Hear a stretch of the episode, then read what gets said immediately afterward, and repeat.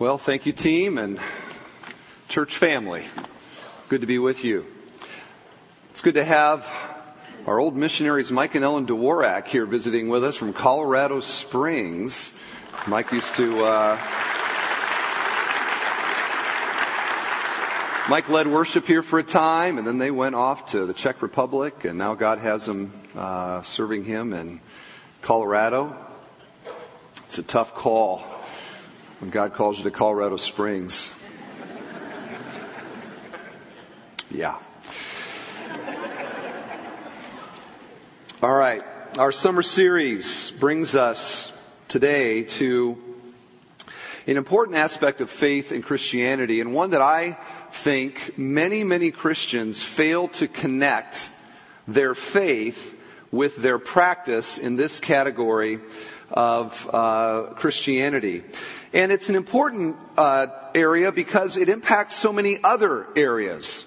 What you think about this will shape your perspective on a whole lot of other matters, like uh, abortion, sexuality, euthanasia, cremation, medicine, pornography, anorexia, celibacy, vegetarianism, cutting, racism based on skin color, health, beauty, fitness, martyrdom. I wrote here hair plugs, and I'm not sure if that's how good that is, but that's true. And even tattoos. What you think about the body and what you think the biblical call is for the Christian with his or her body will impact the way that you treat your body and the perspective you have on your body in so many other ways. And, the, you know, the reality is all of us have one. I mean, if you do not have a body today, would you please raise your hand? All right. Apparently this is a very relevant message for all of us. We all have a body here.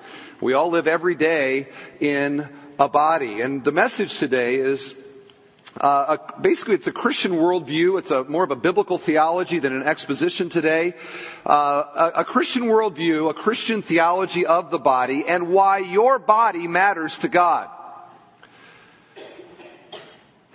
Now, just to get into this a little bit, I want to begin in just the, the beginning of the Bible. If you just started reading the Bible and, and you were trying to develop a theology of the body, you would uh, right away run into some really important truths about the body. For example, the body, our body, human bodies, are made from the dust of the ground. Genesis 2 7. We find that our bodies are sexual by God's design. Male and female, He created them we see that our body is a part of our image bearing of God. He didn't make us uh, spirits or just souls. He made us with a body. This is part of His design. God delighted in our bodies. We see in Genesis 1:31 and this is a key truth. We'll get to it again here a little bit that God stepped back from his creation and he looked at the galaxies and he looked at the atoms and he looked at the oceans and he looked at the land and he looked at the flowers and he looked at the bees and he looked at the animals and he looked at the whole thing, including Adam and Eve with a body, and he said, It is very good.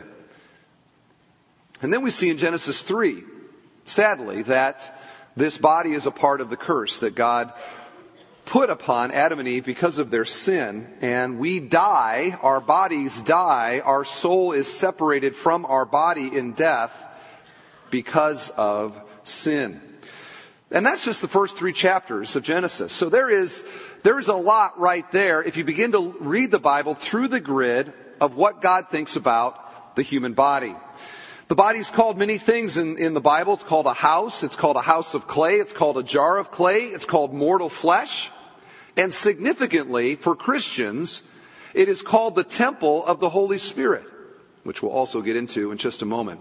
But of all these things that we find in the Bible, there is one reality that, that trumps all the rest of them. There's one that is the most important doctrinal, theological, biblical truth about the body, and it's this. It is the simple fact that Jesus had one. That Jesus had a body. Now, why is that important? Well, let's go back again in the story. Genesis 1:31. God steps back from creation, looks at everything that he's done, and it says this: he saw everything that he had made, and behold, it was very good. And so we got no problem at that part of the story of, of, redemption looking at it and saying, well, of course our bodies were good. Adam and Eve's bodies, they were perfect. And we wonder what they looked like when they had this body with no decay and no curse. And, and so there was an inherent goodness in the body that God himself declared. It was good that Adam and Eve had a body. This means that God likes our bodies. He likes everything about our bodies. He likes what he did when he put it together and the way that he designed it. He likes everything about our body down to our plumbing. And even those things that we find somewhat disgusting about our bodies, God is not embarrassed by them. He doesn't look at them and go, oh, he loves it. He declared that it is very good. Well, then in the story, Adam and Eve sin against God, and our bodies are cursed now uh, with death and with decay and all the things that aging and all the rest means. And so we could look at that and we could say, you know what? Apparently having a body isn't so good anymore. Apparently, the body is bad, and we could fall into a kind of uh, that Gnosticism that we've talked about. That that sort of the body is bad, the soul is good, which many pagan religions that was basically the way that they approached it. We could fall into that, except we have in the story that Jesus then comes, and he comes in a body, a human body, a body like yours, a body like mine. Wait a second. He's the second person of the Trinity. He is righteous and holy. He's, he, he is majestic and glorious. Certainly he wouldn't slum down and become a human and actually take on one of these sicko bodies, would he? And yet that is exactly what he did. Genesis 1:14, the word became flesh. And so we see in the incarnation of Jesus that the human body retains an inherent goodness about it. That there is a dignity and there is a value, so much so that the glorious second person of the Trinity had no contradiction in his character to come down and to take on human flesh. It's not bad.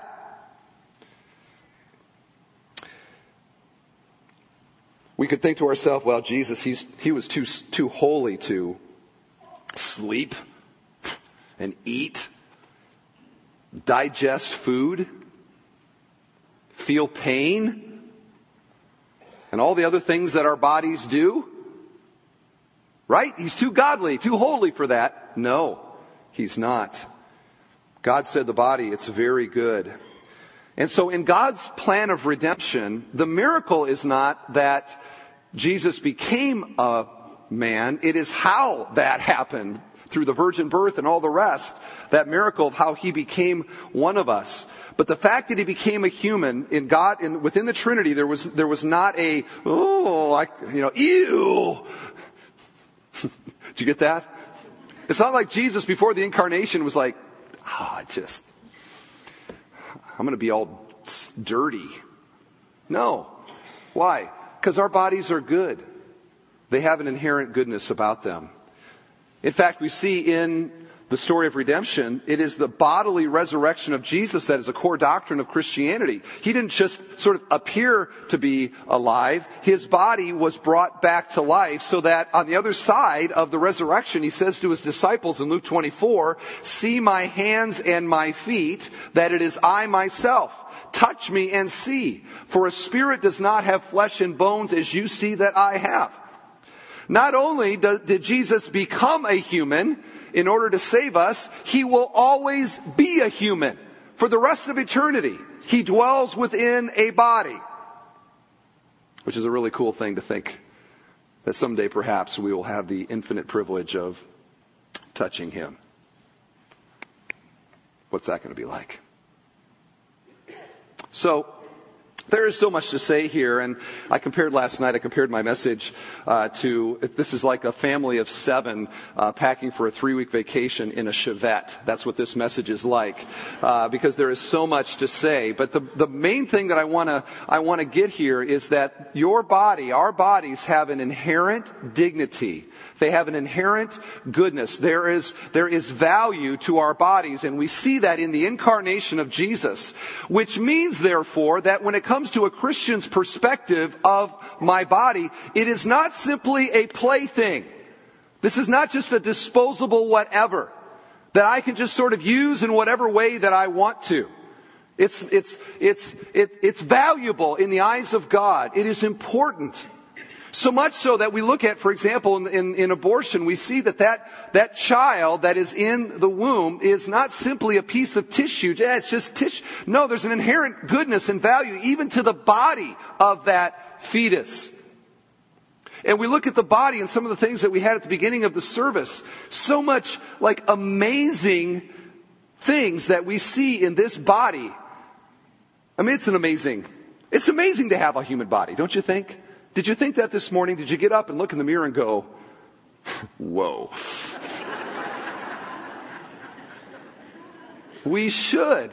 I mean, you really think about all the things that are going on in this body.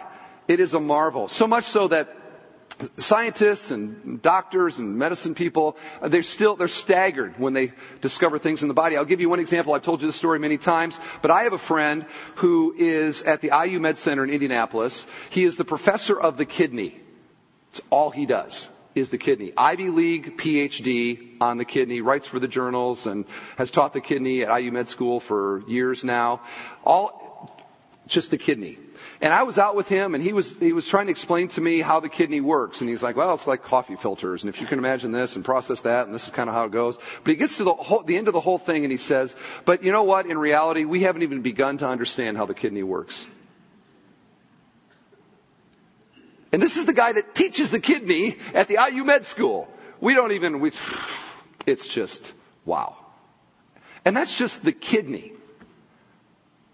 You move on to my eyes, which can take in uh, uh, a wavelength of, of, of light and process what I'm seeing to my brain so that in my mind I'm seeing actually this reality that is out here. I mean, just being able to see is an amazing thing.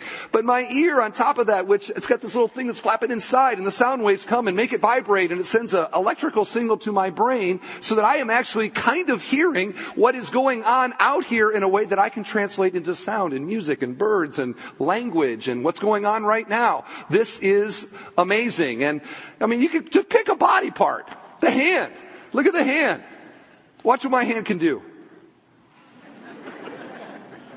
One at a time, all together. This hand, I can, I can feel hot and cold. I can, I can, uh, play an instrument. I can clap. I can shake hands. I can write. I can type on a computer. This hand is just, it's amazing, isn't it? Just the human hand. There's enough in this hand for me to go, there's a God. Really. And that's just the hand. What about the foot and the, all the circulation and uh, just all, I mean, the whole body? It is an engineering marvel. It is a wonder. It is a glory to have a human body. And that's one reason even death speaks to the value of the body because in death my soul loses the body. And we see that as a great tragedy. The body is a very valuable thing. Jesus had a body. So what is a body? Okay, what is, if somebody comes to you and just give me a definition of the human body. Well, okay, let me give you one, all right? This is my definition of the human body. A God created, sin cursed, Christ redeemed, physical place of personal presence in which I live as a steward by my care, purity, and lifestyle of worship until my death. Now, there's a lot in there. Let me say it again. And by the way, last night I gave an admonition. I'm going to give it here this morning. I'm going to say a whole lot of things that are going to be really helpful to you, and I want this to take root in our church. I would love to see more people taking notes. Because unless you're absolutely brilliant, I'm up here with notes myself, okay? When you walk out of here, I wonder how much of what I'm about to say are you actually going to get. If I was you, I would just have a notebook. It's my Bethel Church notebook. Come to the service, have my Bible, have my notebook, write down things that kind of prompt take down the notes and I can think about that later on and maybe meditate on it a little bit. It's a great way to listen to a sermon. Perhaps that should have been one of our messages this summer, how to listen to a sermon. Okay? So I just want to say that. I'm not, I'm not looking right now who's right and who's not, but I want to encourage you to make the most. Why did you come today? I hope you're here to get something. All right? To give something and praise to God and to receive a word from Him. All right. Now, my aim in this message is that we would think Christianly about our bodies. Not think like the world encourages us to think about our bodies. Not to think selfishly about our bodies, but to think biblically and Christianly about our bodies. And I have two guiding passages here for us. Romans 12:1 says this, "I appeal to you therefore, brothers, by the mercies of God, to present your bodies as a living sacrifice, holy and acceptable to God, which is your spiritual worship." Now, you would rightly say to me, well, it's got to mean more than our bodies because I'm giving my heart, I'm giving my passion, I'm giving my desires. Yes, that is indeed true. But it has to include our bodies because this is the place of personal presence. This is where, this is the context, my body is the context within which I am offering my life of worship to God. So it is a part of it, for sure. Here we have 1 Corinthians 6. Or do you not know that your body is a temple of the Holy Spirit within you, whom you have from God? You are not your own, for you were bought with a price. Now, we just got done studying 1 Corinthians. Do you remember? Hope so. Uh, and, and so we've studied this passage. But if you remember, what was going on in the city of Corinth was, it was a city dedicated to sexual pleasure. It worshiped the goddess Aphrodite. Kids grew up and everybody, part of what you did is you just went up to the temple and you joined yourself with one of the prostitutes of the temple and that was just a normal, it's like, it's like going to McDonald's in Corinth. It was just a normal part of life. Well then the gospel comes to the city of Corinth and now you have a group of people who are claiming Jesus as their savior and yet they have this sort of lifestyle thing and perspective on life that there, there, some of them are just thinking, well, this is part of what it means to live in Corinth, and they're continuing to go up to the temple and to participate in that. And Paul's response to that is, listen, you got to realize that, that there is a temple now and it, that you need to worship at, but it's not the temple of Aphrodite. Your body is the present, is the dwelling place of God. And therefore, you have a responsibility to honor and glorify God with your body. And his argument here is based upon the fact that you were bought with a price, which we'll get into a little bit more in a moment. In other words, my body is not my body anymore as a Christian. Now, if you're not a Christian here, eat, drink, be merry. Tomorrow you die. Go out and embrace hedonism. Go out and get everything you can, every pleasure that your body can take in. Go do it. But if you are a Christian here today, if you rightfully partook in the Lord's Supper and you actually do believe that Jesus, His body and His blood was shed for you, that means then that when you became, you came, uh, became a Christian, you gave over the title of your body. It's not my body anymore. It's not your body anymore. It's Christ's body. He bought it with the price of His own blood. And we'll get into more of that in a moment. Interestingly, here you are at Bethel Church. You know what Bethel means? House of God. I could ask you this. I could say, uh, I could say that you're a Bethel. Every single one of you are a Bethel if you're a Christian. You are the dwelling place. You are the house of God. Are you treating your body commensurate with the glory of what that means? We have a responsibility to glorify God with our bodies. And so, to the goal of getting there, how do we do that? How do we, how do we glorify God with our bodies? That's the rest of the message here today. Here's the first thing. When it comes to glorifying God with our body, we must believe what God says about my body. Namely, it is very good. Listen to Psalm 139. David writes this, For you formed my inward parts. You knitted me together in my mother's womb. I praise you, for I am fearfully and wonderfully made. Wonderful are your works. My soul knows it very well.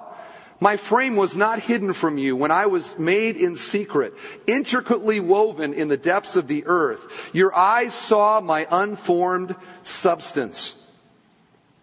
And you see David here, just, he's just rejoicing in the mystery at that time, a couple thousand years ago, of how God forms a human body and a human being within the womb of the mother. And he says, I, his bottom line is, we are fearfully and wonderfully made. And I wonder what he might have wrote if he would have seen a picture like that, which we have all over the place. We have a picture of that growing fetus in the womb. It's such a precious, delicate, and wonderful thing, is it not? The way that God forms us and makes us into fully human beings. We see the value of our bodies in Jesus' ministry. He didn't just simply tell people how to go to heaven, he also ministered to their physical needs, didn't he? Healed them, fed them, cared for them. Jesus cared for the human body. We see that in his ministry. And so here's the question. I just wonder, are you prepared to go home and to look in the mirror and to look at the body that you have? And by that I mean including all of your perceptions of its inadequacies. The things that you like, the things that you don't like, and to look in the mirror and to look at that body and to fight against the culture that's trying to tell us that it doesn't matter, it's a plaything, or it's inadequate. And to say, this is the body that God has given to me, and in His eyes, it is good. Think about all of the troubles and brokenness that happens in our world because of people's view of their own body. And I include in that bulimia, anorexia, obsession over cultural standards of beauty that my body has to conform to in order for, in my mind, it to be good. Billions of dollars that are spent on makeovers and all the other things that go into people trying to make their body look good to them. Here's what I want you to, to realize is that in the eyes of God, your body is good. He gave you the body that you have. And of course, we look around and we got all kinds of bodies right here in this room. Different shapes and sizes and shapes and sizes. And we, we've got all kinds of bodies here. And, and, you know, that's just the way that God made humanity is with lots of variety. And all of it is good. He is not embarrassed by what you are embarrassed about in your body. And I just want to say, because I think this is important, that includes bodies that maybe, uh, by our standards, would have some measure of handicap to them. That body in God's eyes is beautiful and has inherent value. Or a body that maybe has some kind of what we would call deformity of some kind. That body in God's eyes is beautiful and has inherent goodness in it. The human body, is valuable, and it is part of Jesus' redemptive plan. He died in part to save our bodies. We could say it this way in God's eyes, all bodies are beautiful and valued. And I wonder if we can look at it that way. And maybe some of you need to go home and stand in front of the mirror and get your Bible out and, and look like this. Okay? And you'd be like, all I see is a binding on a Bible. I don't get, that's not what I'm saying, okay? You're going to look at it through the grid of what God says about your body. It might be very freeing to many people. I think that's an important point. Second thing in our worldview of the body is to realize that our bodies, while beautiful and good in God's eyes, they are cursed. And that is why a lot of things happen. That's why I feel the way that I do, speaking of those 30 and over. The 17 year olds right now are going, I have no idea what he's talking about. I feel awesome. You just wait. And all those 30 and above said, Amen. Amen. You just wait. We all were where you were at one time. Prime of life, everything's functioning the way it's supposed to. I remember I was talking to my dad when I was like 20 about this. And I remember my dad saying something like this to me. He said, It's all downhill from here. and I remember being so depressed by that. Like, you mean I'm never going to feel better than I do right now? I'm never going to run faster, jump higher, you know. It's just, pretty much downhill. So depressing. And yet, it's the reality. Why? We, this is true because of the fall. This is the effect of sin. We get older. Things don't work like they used to. We begin to, our metabolism slows down. We begin to lose hair and things like that. Uh, changes happen in the body. Why? Because of the fall.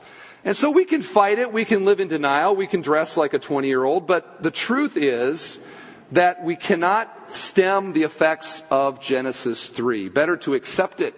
Okay? Better to accept it. And if you don't get this, do what I did a month ago. Go to your 25th high school reunion. There is a lot of theology to be found at high school reunions. And just look around and say, Genesis 3. Okay?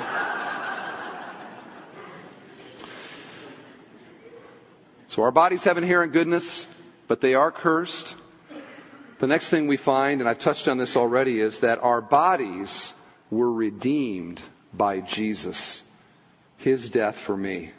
Again, 1 Corinthians 6. For you were bought with a price. So glorify God in your body. Again, these Corinthians, they were not thinking anything of going up to uh, the temple and joining themselves with a temple prostitute. And Paul's argument here is listen, your body is not your body. You, you, you, you're not there to simply use it in whatever way that you want, to simply maximize the pleasure uh, that you want. You are there to use it in a way that is glorifying to God. Use your body. And that is, that is for sure true sexually, but it's true in all the categories. My whole life now is to be lived for the Lord, including this, the way that I treat and what I do to my body. Jesus owns it. I wonder how many of us look at that. This body is owned by somebody else. And because that is true, I am a steward of this body. It's Jesus' body, but I'm the one living in it. Okay? I'm living in this body. And I have a responsibility to live and to use this body in a manner that Jesus would want me to do it. That's what it means to be a steward. We talk about stewardship a lot. We'll talk about, uh, we talked in 1 Corinthians about stewarding the gifts that God has given to us, that we're all responsible for using this spiritual gift in a manner that the owner of the gift would want. Or we talk about stewarding money, that my money is not my money, that my money is actually God's money, and I am temporarily in charge of it, which means that I'm responsible for using it in a way that is pleasing to Him. How many of us take that same principle and apply it to our bodies? That this body is not my body. Rather, it is the Lord's, which means that I need to use it in a manner that is pleasing to Him. Here's a way to think of it. I think this will help. If you think about your body, and, and or let me, let me backtrack a second. Let's just say that somebody uh, that you know, they were going out of town for a year or two, and they owned a really expensive Italian sports car. And they wanted you to keep an eye on it for them while they're gone. Now you just think about, pick your Italian sports car. There's several really cool ones to choose from Ferrari, Lamborghini. I probably go Ferrari, red. Okay. Uh, I was just imagining that moment. That would have been awesome. Um, how would you treat that car while you were in charge of it? Like, what would you do? to be a good steward of it. And I would imagine that most of us, if we were going to take this seriously, we, we probably would, during the year, we would take it in for regular maintenance checkups, right? Make sure everything's operating the way that it's supposed to. We would occasionally need to take it out for a drive and just sort of work out the, the kinks in it, you know. Below the speed limit, but fast up to the speed limit. Really fast up to the speed limit. Uh, I would be careful to put proper fuel in it. You know, I'm not putting diesel in it. I'm not, I'm not pulling up to the E85 pump and saying, well, this is cheaper. This will do. No, I'm going to put in there probably the premium gas and whatever else it needs. I'm going to be careful with that. I'm not going to let my 14 year old nephew drive it. I'm not parking it at the Lake County Fair. Why? Because it is so valuable. It's such a pristine piece of machinery that if I'm in charge of this car, I'm going to do everything I can to care for it and to treat it as it deserves. And Christian, your body is way more valuable to God than any piece of machinery. Jesus didn't die for a Ferrari. He didn't die for a Lamborghini, but he did die in part to save your body. He has a plan for it. And we have a responsibility in this decaying, dying body to care for it. And so I have three areas of needed attention. As your pastor, just coming here, standing up here in front, saying, I think there's three key areas of needed stewarding of the body that I want to bring to you. Here's the first wise self control over bodily appetites. Wise self control over bodily appetites. Galatians 5:22 tells us that self-control is a fruit of the spirit. Which means that when I am when I when the spirit is really active in my life, I don't have less control, I have more control over my body. I am in self-control, spirit self-control.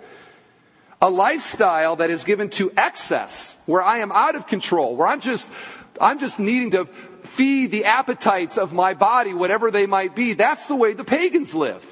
That's always in the, in the New Testament. The pagans are given to excess. They're just out there, man. They're, they are eat, drink, be merry, man. Tomorrow we die. That's the way that they live. Philippians 3 says this, their end is destruction. Their God is their belly and they glory in their shame with minds set on earthly things. This body that I have, part of the fall, this body has needs. And it always thinks it needs more, doesn't it? My body will continue to want to feed its appetites way more than it needs.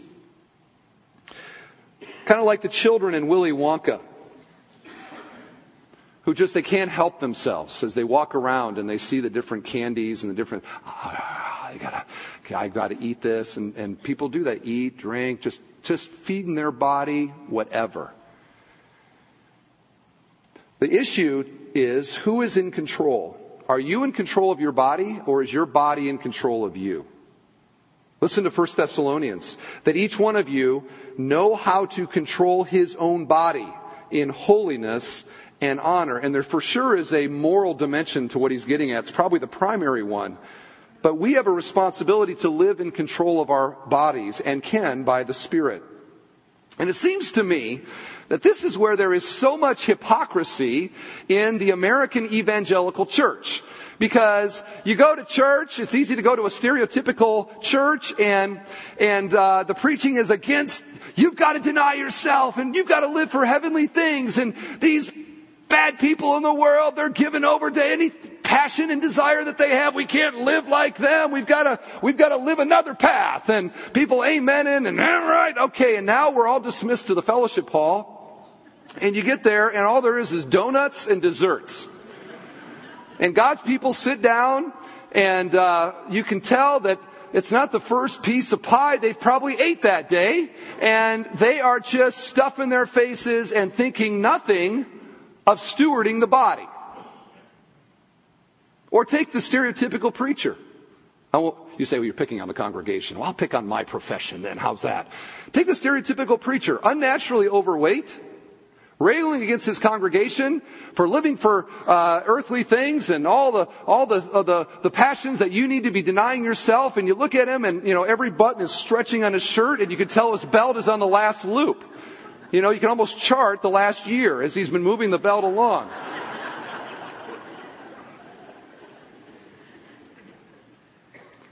Is this stewarding the body? I don't think so. I don't think so.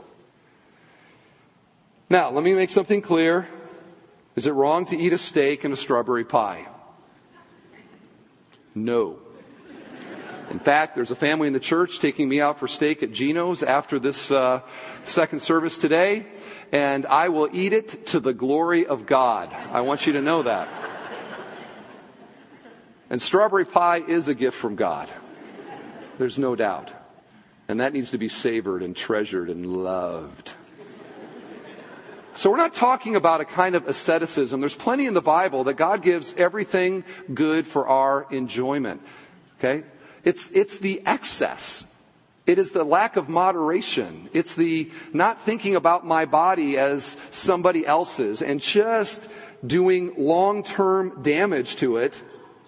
That is the issue. Can I not eat the steak? Am I free not to eat the steak? Or does it just call me and I can't say no? Am I, am I in charge of my body or is my body in charge of me? Do I willingly eat, drink, smoke, inhale anything that will damage God's body of which I am a steward? Is my lifestyle, you might say, well, this one thing, one time isn't wrong. Okay, I'm okay with that. I'm not, I'm not arguing that point. But if I do that and I'm involved in that over time, am I doing damage by my lifestyle to the body that Christ died to redeem? Now I need to, I'm, I'm tippy toeing through the tulips right now. And I want to add this. I am not talking about slowing metabolism uh, in age over time. I'm not talking about medical conditions. I'm not talking about a hundred exceptions that you could legitimately come up to me and say, well, what about that? And I can't believe that. I'm not talking about that. I think you know what I'm talking about. A lack of self control and a failure to connect how I live my life in this body with the faith that I profess. We need to integrate everything into our faith, don't we? And I just wonder if we can be a church that values the human body. And we, we support the Women's Center and we got other things we got. We were, I mean, we're solidly theologically grounded in the inherent goodness of the human body and personhood, no matter how big and small it is. We're totally in on that. Can we be a church that values the human body without hating it abusing it or worshiping it.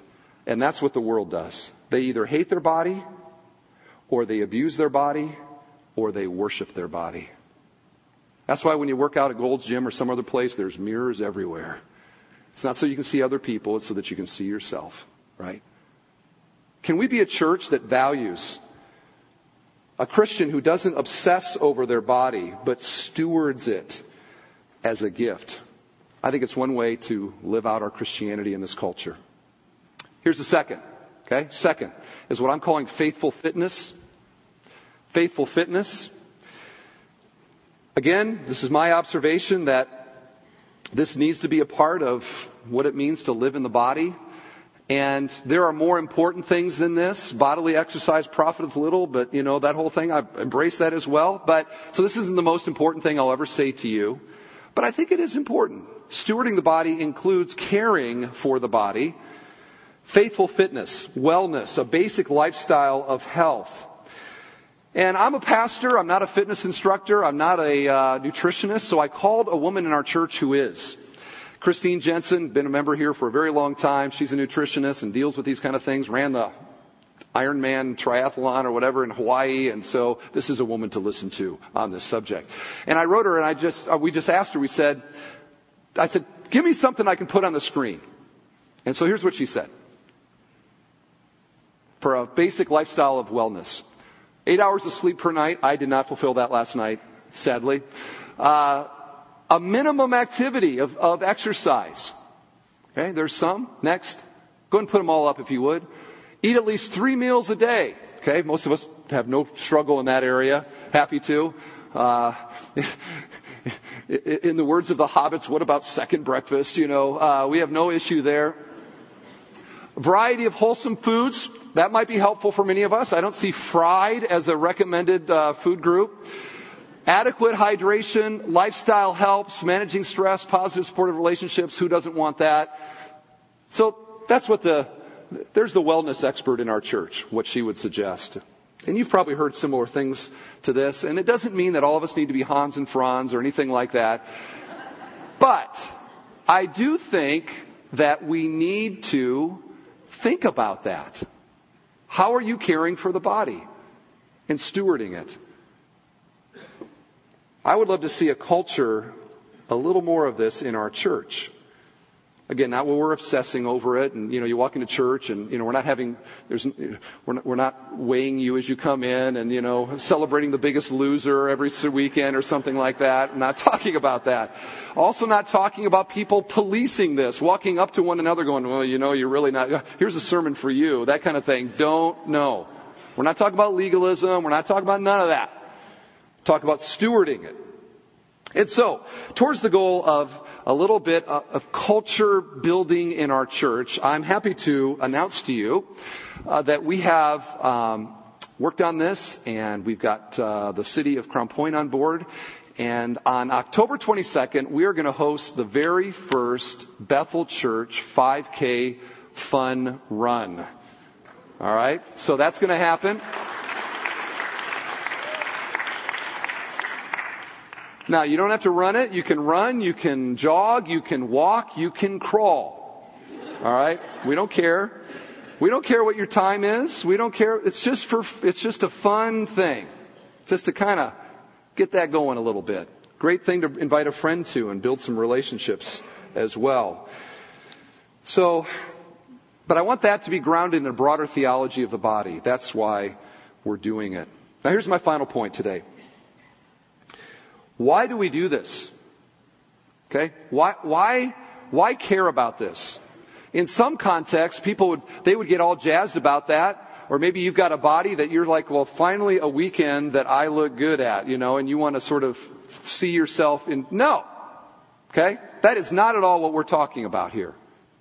Why does a Christian care about stewarding the body? I've given you a couple of reasons already. It's part of God's plan. It's inherently good. Jesus died to redeem it. He values. Matter matters to God. But here's a final important one. I care for my body so that I might have maximum kingdom impact in this one life that I have to live. It always comes back to this same point. It always comes back to Christ. It comes back to the Great Commission. It comes back to the kingdom of God. We do what we do because He is who He is. And He has given us a call. Go into all the world, make disciples of all nations, baptizing them in the name of the Father, the Son, and the Holy Spirit. How do we do that? We do that in a body. We never have an out of body experience in doing it. I'm doing it in this body. As I steward this body as best I can, I am more equipped, more fit, more able to serve the Lord. When I abuse my body, when I don't take care of my body, when I get lethargic and sedentary in my lifestyle, I am low on motivation and I am not going to do very much. I think of my hero, Jim Elliot.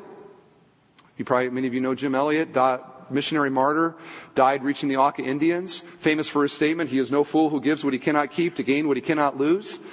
Jim Elliot, when he went to Wheaton College, joined the wrestling team. He had never wrestled before. joined the wrestling team and made it very clear that the reason that he did it is so that he might have a more fit temple to serve the Lord. Now, this is again not the most important thing I'm ever going to say to you. It's a secondary kind of theological issue, but I do think that it is important. And I would sure love to see a little bit more of this kind of mindset within our congregation. Now, do what you can. Okay? If you're old here, you're like, oh, this is a depressing message. I'd love to get out and do something. Uh, but I can't. My, I've got two knee replacements, and my hip's been replaced, and they're about to replace everything else. Um,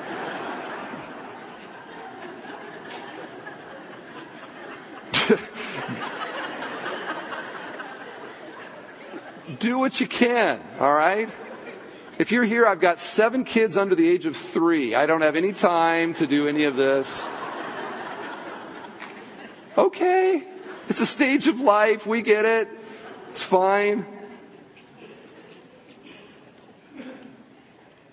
But you can have those kids and sit at home and eat bonbons all day. And that's what I'm talking about.